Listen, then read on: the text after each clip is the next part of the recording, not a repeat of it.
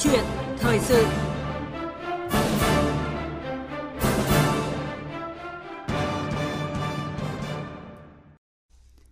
quý vị, thưa các bạn, năm 2021, thế giới chứng kiến những bước chuyển đầy bất ngờ tại khu vực Ấn Độ Dương-Thái Bình Dương, khu vực vốn là tâm điểm cạnh tranh chiến lược giữa các nước lớn.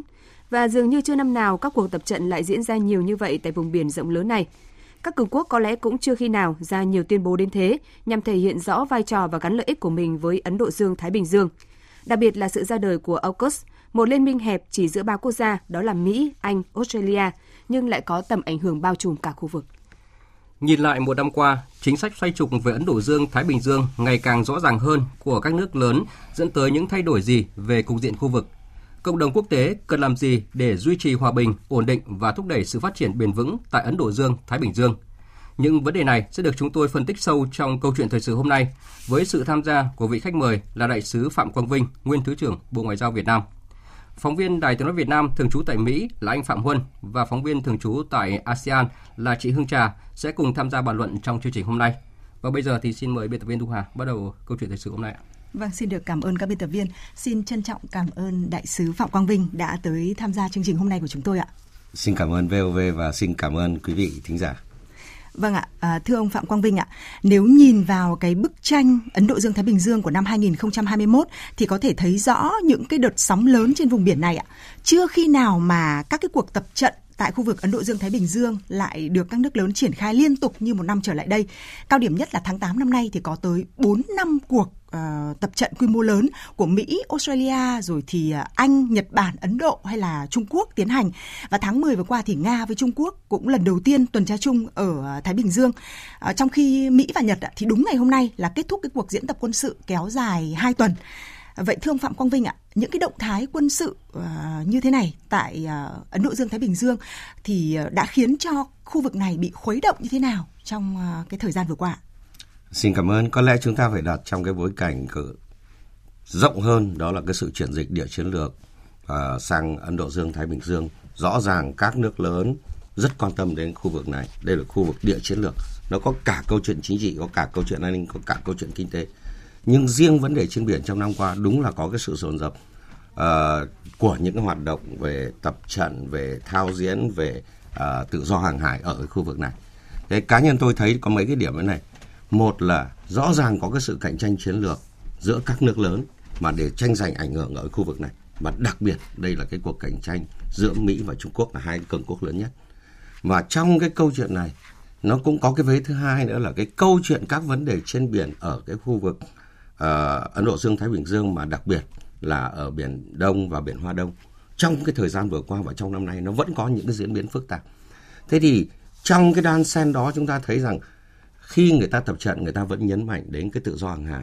Người ta vẫn nhấn mạnh đến cái là làm sao mà phối hợp giữa các lực lượng với nhau. Và người ta cũng nhấn mạnh cái mục đích hòa bình. Nhưng đằng sau câu chuyện đó, thứ nhất có chuyện cạnh tranh các nước lớn, đặc biệt cạnh tranh Mỹ-Trung. Cái sự quay trở lại của nước Mỹ và cái sự vươn lên mạnh mẽ của Trung Quốc ở đây là cái sự cọ sát rất lớn. Cái điểm thứ hai nữa là chúng ta vừa mới nói là trong năm qua ở Biển Đông và khu vực biển ở đây vẫn có những cái phức tạp. Chúng ta lấy chẳng hạn như cái ví dụ là có cái luật về hải cảnh, có cái luật về giao thông trên biển của Trung Quốc.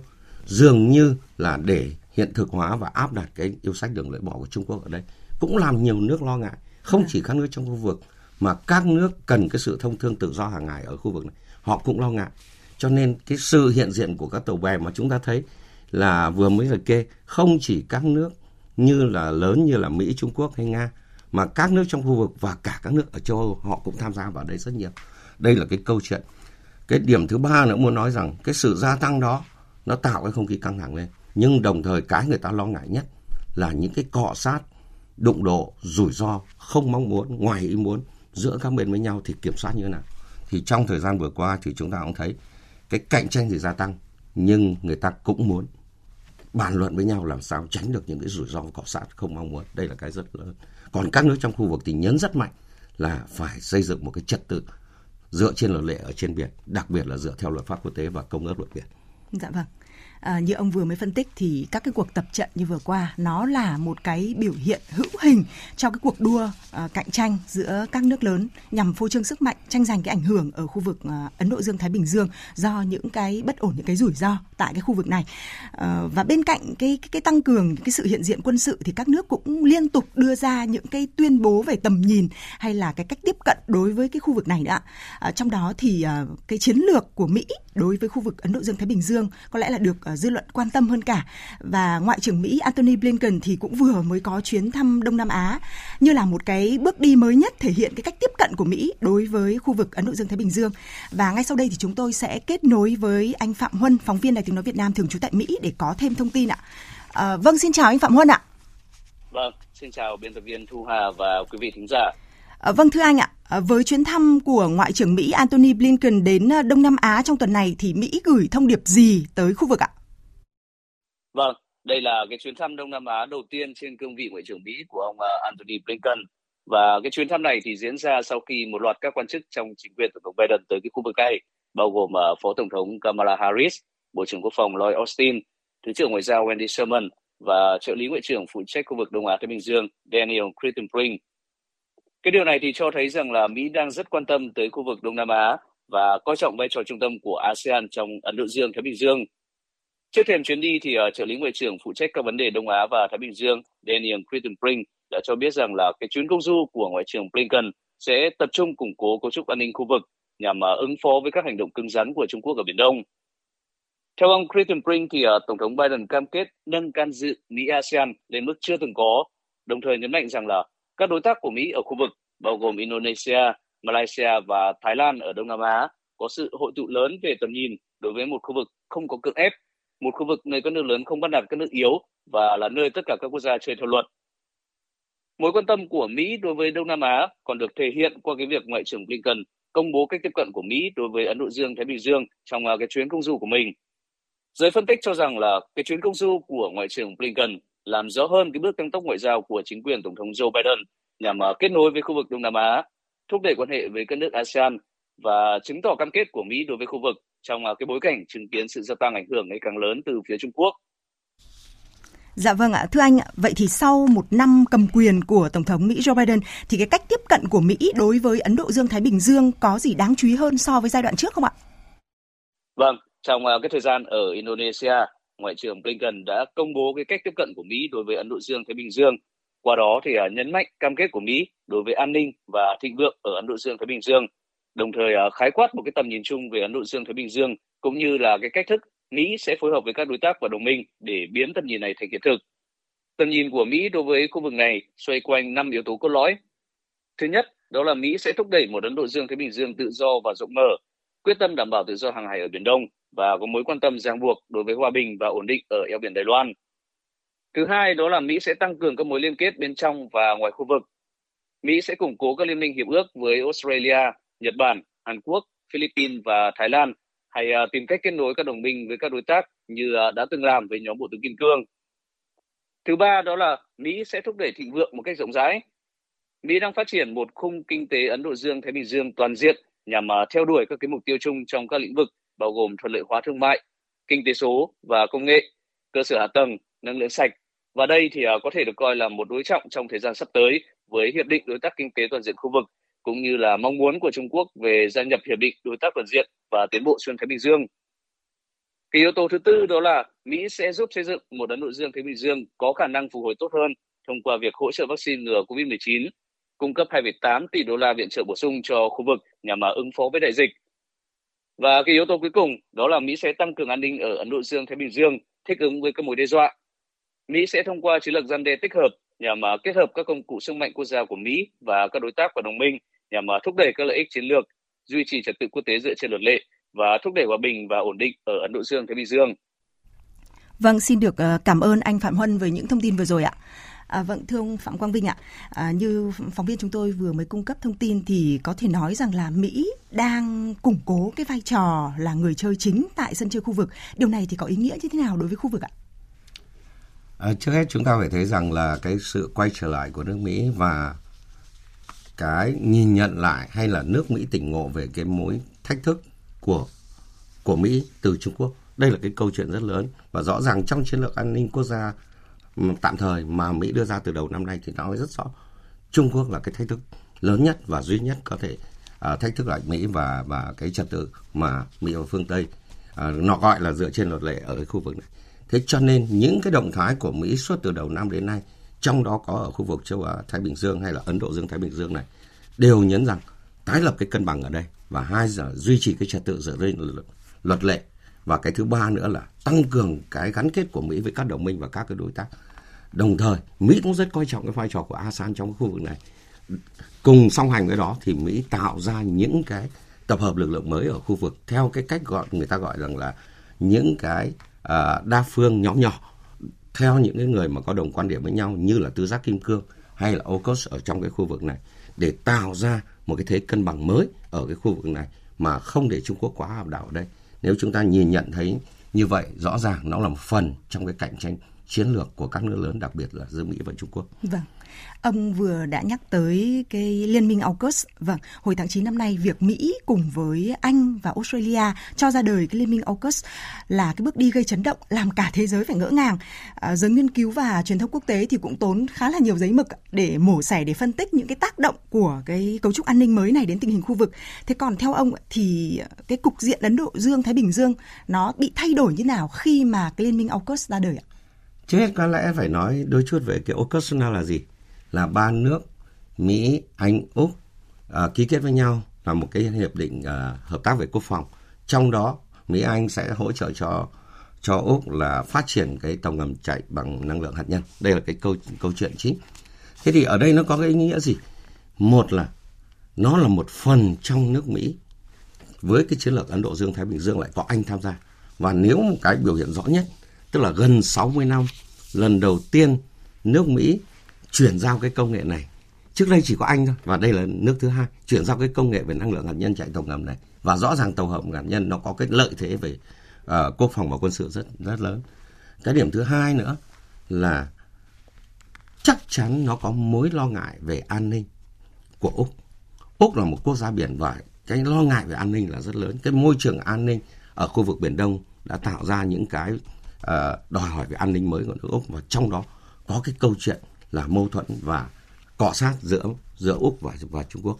Và cái thứ ba nữa, chúng ta cũng phải nhìn nhận rằng người ta nói gì nhiều đấy, nhưng rõ ràng cái phát triển của cái AUKUS này đi đến đâu mình phải theo dõi tiếp. Đã. Nó có là một phần trong cái cạnh tranh và cái cọ sát an ninh chiến lược ở khu vực này hay không? Bởi vì người ta có 18 tháng từ tháng 9 và 18 tháng để hình thành và hoạch định cái kế hoạch để triển khai cái này. Và rồi phải đến 2030, 2035 mới có được những cái số lượng tàu cần thiết để chuyển giao cho Úc. Thế thì chúng ta theo dõi thêm. Nhưng rõ ràng nó có cái mối an ninh trực tiếp của nước Úc. Nó có cái câu chuyện là triển khai chiến lược Ấn Độ Dương-Thái Bình Dương.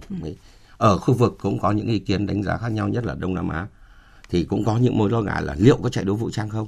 Liệu có phổ biến hạt nhân không? Nhưng rõ ràng thời gian qua, Úc đã đi giải thích với tất cả các nước là không nhằm chạy đua vũ trang, đặc biệt là phổ biến hạt nhân. Vâng. Mà rõ ràng là không phải lúc nào nước Mỹ họ cũng chuyển giao cái công nghệ đó đâu. Vâng. Ông cũng đã nói tới việc là chúng ta cũng sẽ phải quan sát tiếp thêm xem là cái cơ chế ba bên này nó hợp tác như thế nào trong cái liên minh AUKUS.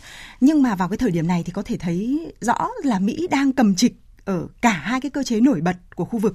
Đấy là cái liên minh AUKUS và cái bộ tứ kim cương gồm có Mỹ, Nhật Bản, Ấn Độ và Australia.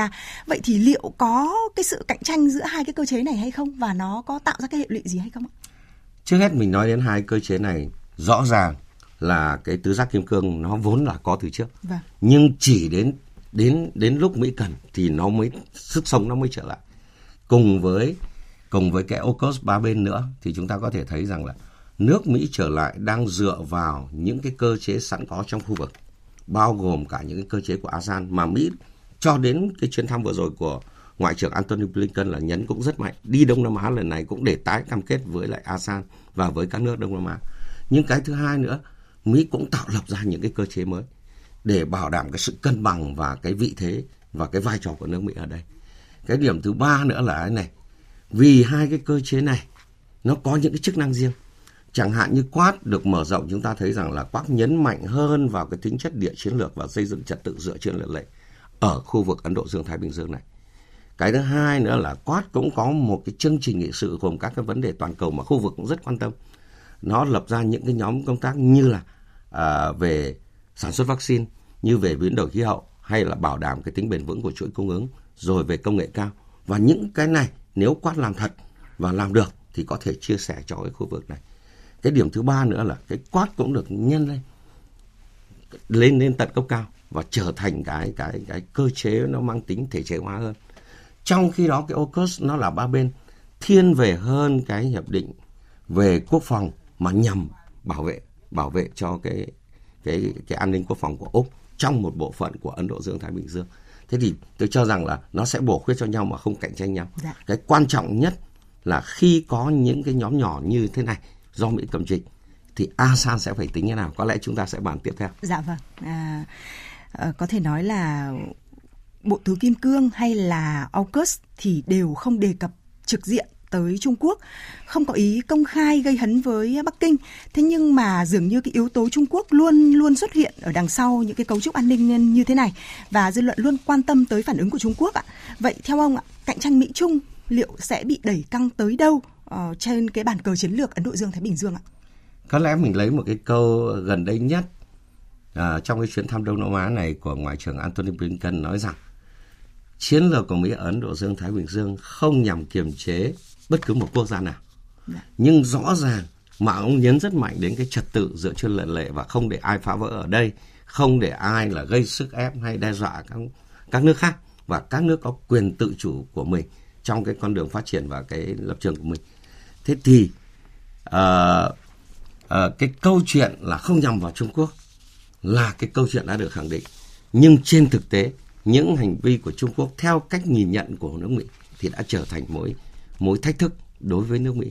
Và dường như cái liên kết các đồng minh tạo ra những tập hợp mới, nước Mỹ quay trở lại đây đều nhằm làm sao quản trị tốt hơn, nếu ta nói ít nhất, hoặc là chống lại cái mối thách thức từ Trung Quốc. Thế cho nên cái câu chuyện ở đây, đấy là một chuyện.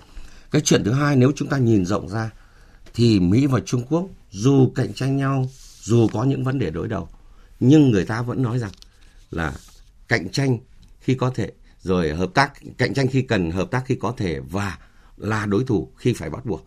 Thì nó vẫn có những cái cửa đan xen hợp tác với nhau, chứ không chỉ là đối đầu. Cái điểm thứ ba nữa là cái cuộc điện đàm gần đây nhất giữa Tổng thống Biden với Chủ tịch Tập Cận Bình thì nhấn rất mạnh đến cái khâu về quản trị thế nào cái mối cạnh tranh này. Họ cạnh tranh nhau, họ khác lợi ích là rõ ràng rồi, nhưng quản trị này để không xảy ra xung đột. Thế thì tôi hy vọng rằng là họ có cạnh tranh nhau nhưng họ không làm ảnh hưởng đến hòa bình an ninh khu vực ở đây, và họ quản trị tốt cái cạnh tranh đó. Dạ vâng. Có thể là các nước vẫn phải nỗ lực để quản lý cái việc cạnh tranh và những cái rủi ro ở khu vực, nhưng người ta vẫn nhìn thấy là có một cái xu hướng là tập hợp lực lượng rồi đặt ra những cái câu hỏi về việc là chọn bên khi mà Ấn Độ Dương Thái Bình Dương bị đẩy căng những cái mối rủi ro căng thẳng lên. Vậy thì ông nghĩ như thế nào về cái khả năng này ạ? Khi hai nước lớn nhất trên thế giới mà lại là hai đối tác quan trọng nhất của cái khu vực châu Á Thái Bình Dương này, họ cạnh tranh, họ cọ sát với nhau, đương nhiên các nước trong khu vực sẽ phải theo dõi rất sát và tính cái cách thích ứng. Nhưng chúng ta cũng có cái nhìn nhận ở đây rằng là cái cạnh tranh Mỹ Trung lần này nó rất khác cái cạnh tranh Xô Mỹ thời chiến tranh lạnh. Nó không phân ra hai cực, nó không phân ra các cái tuyến, mà họ đan xen giữa cạnh tranh và vẫn có những cái cơ hội hợp tác với nhau. Thế cho nên các nước trong khu vực này đã nhấn rất mạnh rằng là làm sao chơi được với cả hai ông lớn này, bởi vì đều là những đối tác cần tranh thủ. Cái thứ hai, họ cạnh tranh nhau nhưng rõ ràng các nước khác ở trong khu vực phải có cái tiếng nói để không ảnh hưởng hòa bình an ninh ở đây. Và cái điểm thứ ba nữa cũng phải nói rằng họ cạnh tranh nhau nhưng họ rất cần tranh thủ các nước trong khu vực này, các nước như Nhật Bản, Úc, Ấn Độ hay là các nước ASEAN. Và họ đã đưa ra những sáng kiến khác nhau cả về an ninh, phi truyền thống như biến đổi khí hậu hay là dịch bệnh, rồi cả về kinh tế, thương mại. Thế thì trong những cái đó chúng ta phải khai thác những cái cơ hội do các nước này họ cạnh tranh nhau và cần tranh thủ cái khu vực này. Thế cho nên tôi thấy rằng là cạnh tranh sẽ làm phức tạp rất nhiều. Các nước sẽ phải có những điều chỉnh. Có nước này nước kia thiên về hoặc Trung Quốc hoặc Mỹ. Nhưng nếu chúng ta quan sát, không một ai 100% hướng về hướng về Mỹ hay 100% hướng về Trung Quốc. Nhưng điều quan trọng nhất ở đây là họ cạnh tranh nhau, nhưng các nước khác, đặc biệt các nước ASEAN, phải quan sát cái gì vi phạm luật pháp quốc tế, cái gì vi phạm lợi ích chung ở khu vực này, phải có tiếng nói. Dạ vâng, như ông đã nhắc tới ạ, các nước lớn đang cạnh tranh quyết liệt ở Ấn Độ Dương, Thái Bình Dương, và việc ASEAN của chúng ta là được các nước vẫn tỏ ra là coi trọng cái vai trò trung tâm của cái khối này trong khu vực, thì điều này được thể hiện rõ qua một số những cái tuyên bố mới đây của lãnh đạo các nước ạ. Tổng thống Mỹ Joe Biden đã tham dự và phát biểu tại hội nghị cấp cao Mỹ ASEAN lần thứ 9 theo hình thức trực tuyến diễn ra hồi cuối tháng 10 vừa qua. Tại hội nghị, Tổng thống Biden nhấn mạnh quan hệ đối tác Mỹ-ASEAN là rất cần thiết trong việc duy trì khu vực Ấn Độ Dương, Thái Bình Dương tự do và rộng mở, vốn là nền tảng an ninh và sự thịnh vượng mà cả hai bên cùng chia sẻ trong nhiều thập kỷ. Tổng thống Biden tuyên bố Mỹ ủng hộ mạnh mẽ tầm nhìn của ASEAN về Ấn Độ Dương, Thái Bình Dương và trật tự khu vực dựa trên luật lệ. Sự hợp tác tiếp tục giữa Mỹ và ASEAN ngày càng quan trọng khi hai bên cùng nỗ lực để đương đầu với những thách thức định hình thế kỷ 21, gồm xử lý đại dịch COVID-19, đối phó với khủng hoảng khí hậu, tăng cường khả năng phòng thủ mạng, tạo ra những công nghệ mới, duy trì an ninh các vùng biển và nền thương mại tự do. Ngoại trưởng Mỹ Antony Blinken trong chuyến thăm Đông Nam Á vừa qua cũng đã tái khẳng định cam kết của Mỹ đối với vai trò trung tâm của ASEAN. Trong khi đó, tại cuộc họp cấp cao với các đối tác ASEAN vào tháng 10, Thủ tướng Australia Scott Morrison cũng đã khẳng định ASEAN là trung tâm của Ấn Độ Dương, Thái Bình Dương và Australia ủng hộ điều này bằng cả lời nói và hành động. Ông Morrison còn thông báo về sáng kiến Australia cho tương lai ASEAN nhằm thúc đẩy hợp tác hỗ trợ thực hiện tầm nhìn ASEAN về Ấn Độ Dương, Thái Bình Dương và tăng cường đầu tư vào tương lai của khu vực. Phía Nhật Bản cũng có lập trường tương tự như Mỹ và Australia trong một cuộc họp báo. Chánh văn phòng nội các Nhật Bản Matsuno Hirokazu nhận định về tầm quan trọng của khu vực ASEAN. Với dân số hơn 670 triệu người, ASEAN không chỉ là một trung tâm tăng trưởng toàn cầu, mà với vị trí của mình, ASEAN còn là yếu tố then chốt để hiện thực hóa một Ấn Độ Dương, Thái Bình Dương tự do và rộng mở. Còn về phía Trung Quốc, tại hội nghị cấp cao đặc biệt kỷ niệm 30 năm quan hệ ASEAN-Trung Quốc được tổ chức theo hình thức trực tuyến hồi tháng 11 vừa qua, các nhà lãnh đạo Trung Quốc khẳng định coi trọng vai trò vị thế của ASEAN trong khu vực và trên thế giới, ủng hộ vai trò trung tâm và đoàn kết của ASEAN trong các tiến trình hợp tác khu vực. Vâng, các nhà lãnh đạo trong thông tin mà chúng ta vừa mới nghe ấy, thì đã nhắc tới cái tầm nhìn Ấn Độ Dương, Thái Bình Dương của ASEAN. Vậy thì cụ thể cái tầm nhìn như thế nào? Chúng ta sẽ cùng kết nối với phóng viên Hương Trà, thường trú của Đài Tiếng nói Việt Nam, theo dõi tình hình ASEAN để có thêm thông tin. Vâng, thưa chị Hương Trà, tầm nhìn Ấn Độ Dương, Thái Bình Dương của ASEAN được thể hiện như thế nào và thể hiện những cái lập trường quan trọng nào của ASEAN đối với tình hình khu vực ạ? Vâng, thưa biên tập viên Thu Hà, thưa quý vị thính giả. Việc thông qua tầm nhìn về Ấn Độ Dương và Thái Bình Dương của ASEAN là rất quan trọng trong việc duy trì vai trò trung tâm của ASEAN trong việc đảm bảo hòa bình, an ninh và ổn định ở khu vực Đông Nam Á, với nguyên tắc là lấy ASEAN làm trung tâm thông qua các cơ chế do ASEAN dẫn đầu dựa trên đối thoại và hợp tác nhằm mục tiêu xây dựng trật tự khu vực cởi mở và bao trùm.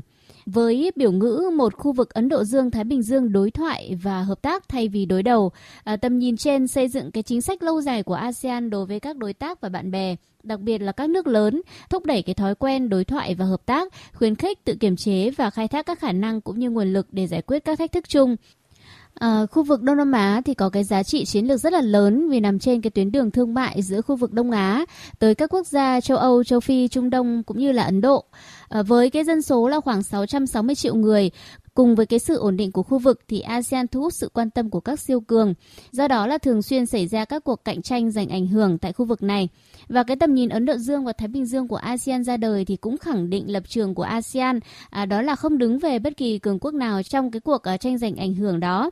Và đặc biệt là hiện nay với cái tầm nhìn này, ASEAN đã có thể có định hướng trong cái việc bảo vệ lợi ích chung ở khu vực trong bối cảnh cạnh tranh ngày càng gia tăng giữa Mỹ và Trung Quốc. Tầm nhìn thì cũng khẳng định cái tiếng nói và khả năng của ASEAN trong cái khu vực Ấn Độ Dương, Thái Bình Dương, đặc biệt là trong khai thác những tiềm năng kinh tế, khả năng kết nối trong khi giải quyết các thách thức cạnh tranh chiến lược, đồng thời là xây dựng một khu vực hội nhập, kết nối kinh tế năng động và một không gian biển liền mạch. Tiến sĩ Teuku Reza Sia, giảng viên quan hệ quốc tế của Đại học Padjadjaran, Indonesia nhận định với cái tầm nhìn này, ASEAN sẽ thực hiện các cái hợp tác trong nhiều lĩnh vực, bao gồm hợp tác hàng hải, kết nối, các mục tiêu phát triển bền vững của Liên Hợp Quốc năm 2030, cũng như là các lĩnh vực hợp tác kinh tế khác. Vâng, xin được cảm ơn chị Hương Trà. Thưa ông Phạm Quang Vinh ạ, vậy thì ASEAN của chúng ta đã phát huy được đến đâu cái vai trò trung tâm của mình tại khu vực Ấn Độ Dương-Thái Bình Dương ạ? Trước hết tôi rất nhất trí với ý kiến của các phóng viên vừa mới trình bày vừa rồi. Tôi chỉ nhấn mạnh thêm 1-2 điểm nữa thôi. Thứ nhất, duy nhất ASEAN là cái tổ chức mà bao trùm ở khu vực này mà có thể kết nối được với tất cả các nước lớn và các đối tác lớn của khu vực, trong đó có cả Mỹ và Trung Quốc. Đây là cái lợi thế rất lớn của ASEAN. ASEAN có thể tham vấn và tạo ra cùng với các nước lớn xây dựng những chuẩn mực ứng xử khu vực này. Cái thứ hai nữa là các nước lớn này đều công nhận vai trò trung tâm của ASEAN. Và cái thứ ba nữa, rất nhiều những cái tuyên bố, những cái chuẩn mực ứng xử, những cái hiệp định trong ASEAN lại được cả các nước lớn ủng hộ. Đây là cái mà bất cứ một cái tổ chức khu vực nào ở đây không có. Thế cho nên tôi tin rằng là đây là cái điều rất lớn. Cái thứ hai nữa, nhưng các nước ASEAN đang đứng trước cái sự cạnh tranh quyết liệt của các nước lớn, đặc biệt là Trung Mỹ, thì ASEAN phải làm gì? Chắc chắn phải đoàn kết, chắc chắn phải chủ động hơn và đặc biệt phải dựa trên cái lợi ích chung của khu vực và cái luật pháp quốc tế để có cái tiếng nói của mình. Đây là cái điều rất quan trọng. Càng lúc phức tạp này thì càng phải đoàn kết. Dạ vâng. Thế còn riêng đối với vấn đề Biển Đông ạ, vấn đề nóng đối với khu vực Ấn Độ Dương Thái Bình Dương thì theo ông ạ, các bên phải làm như thế nào để có thể quản lý rủi ro, để thúc đẩy hợp tác, xây dựng lòng tin trong cái bối cảnh khu vực luôn biến động bất ngờ như thế này ạ? Câu chuyện Biển Đông nó có mấy khía cạnh rất quan trọng mà ASEAN cần phải và các nước trong khu vực cần phải chú ý. Thứ nhất là cái an ninh an toàn tự do hàng hải, cái này phải được bảo đảm. Cái thứ hai nữa là phải tuân thủ luật pháp quốc tế và công ước luật biển. Cái thứ ba là các bên có tranh chấp với nhau thì phải xử lý cái đó bằng biện pháp hòa bình và dựa trên luật pháp quốc tế. Và cuối cùng, vì có những tranh chấp như vậy thì phải hợp tác, đối thoại, xây dựng lòng tin. Thế nhưng trong thời gian vừa qua vẫn có những cái sự phức tạp. Cho nên ASEAN và các nước khác ủng hộ bất cứ cái gì mà ủng hộ về luật pháp quốc tế và công ước luật biển và tự do an ninh hàng hải. Đây là cái điều rất quan trọng. Dạ vâng, có thể thấy rằng là cái cạnh tranh nước lớn tại khu vực Ấn Độ Dương-Thái Bình Dương không chỉ dừng ở cái lĩnh vực an ninh quân sự mà còn thể hiện ở nhiều mặt khác như là kinh tế hay là y tế trong cái bối cảnh mà dịch bệnh hiện nay. Thì các cái cường quốc đẩy mạnh đầu tư hơn vào khu vực này, đấy là có thể là những cái bước đi trong tương lai, hoặc là thúc đẩy các cái hiệp định thương mại tự do, rồi thì cam kết chia sẻ thêm vaccine để hợp tác phục hồi kinh tế sau đại dịch vân vân. Vậy theo ông ạ, những cái điều này mở ra những cái cơ hội thách thức như thế nào cho khu vực? Có lẽ vừa là cạnh tranh nước lớn nhưng vừa là cái lợi thế của các nước trong khu vực này là một cái trung tâm động lực phát triển kinh tế thương mại của thế giới. Cho nên nó có sự tác động hai chiều lẫn nhau. Rõ ràng trong cái thời gian vừa qua, cạnh tranh địa chính trị Mỹ-Trung đã tạo ra là cả hai nước này đều cần phải tranh thủ ở đây. Và cái sự cần tranh thủ đó không phải chỉ tạo ảnh hưởng về chính trị an ninh, mà họ còn phải thông qua kinh tế, họ phải thông qua ứng xử với những vấn đề như biến đổi khí hậu. Và đặc biệt, cái trợ giúp vaccine cho cái khu vực này là tăng cường rất lớn. Thì tôi nghĩ rằng là chúng ta phải hoan nghênh cái đó.